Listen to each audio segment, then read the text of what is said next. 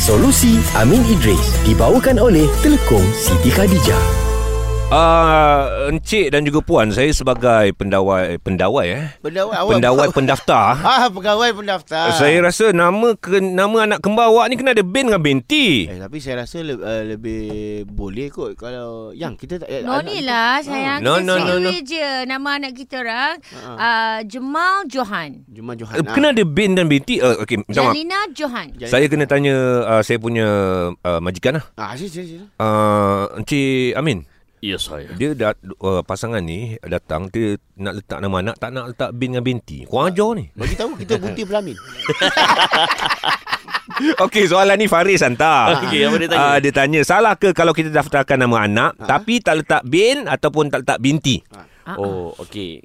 Uh, isu ni sebenarnya akhir-akhir ni ada timbul juga ah. Oh. Uh, ramai yang timbulkan persoalan boleh ke tidak? Bukan Faris seorang je. Wow. Oh, So jangan ramai. risau. Mm-mm. Memang ramai. Okey. Secara umumnya hukum meletakkan bin dan binti ni harus Baik mengikut syarak.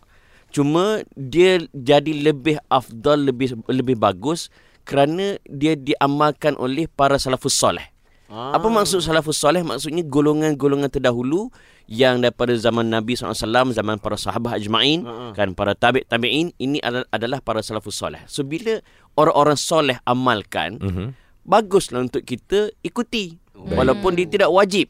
Harus. Ah. Ha, dia harus. Oh. Dan sebenarnya kalau kita tengok dari segi hukum syarak, dia tak jadi kewajipan pun kan.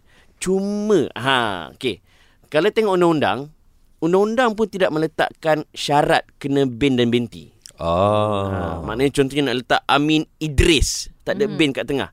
Ataupun Farah binti Fauzana. hmm. Kan? Contoh. Contoh, contoh, bin- contoh. Binti tu jadi nama ha, binti tu jadi nama. Farah Fauzana, tak ada binti. Alright Ha, kan? Okey. Ikut peraturan undang-undang pun dia tidak letakkan syarat. Hmm.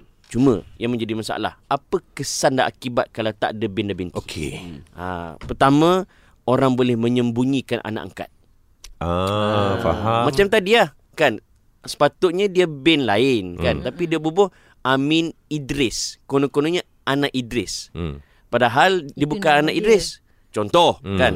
Satu. Dan yang kedua lagi seram tau. Dia boleh gunakan ketidakadaan bin dan binti ni untuk menyembunyikan jantina yang sebenar. Oh. Ini menjadi senjata pada golongan songsang. Faham. Sebab tu para salafus soleh dia amalkan bin dan binti ni.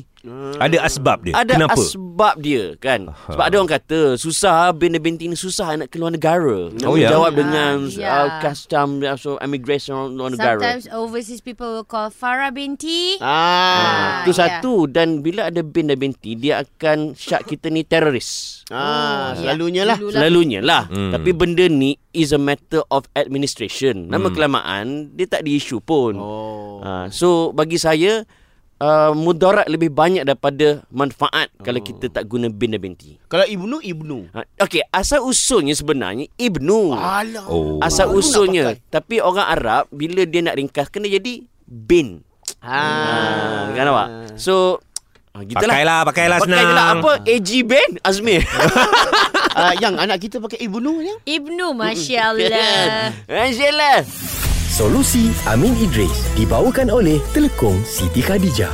Hayati erti pengorbanan dan hadiahkan produk Siti Khadijah sempena Aidil Adha ini. Kunjungi butik SK berhampiran atau layari www.sitikadijah.com.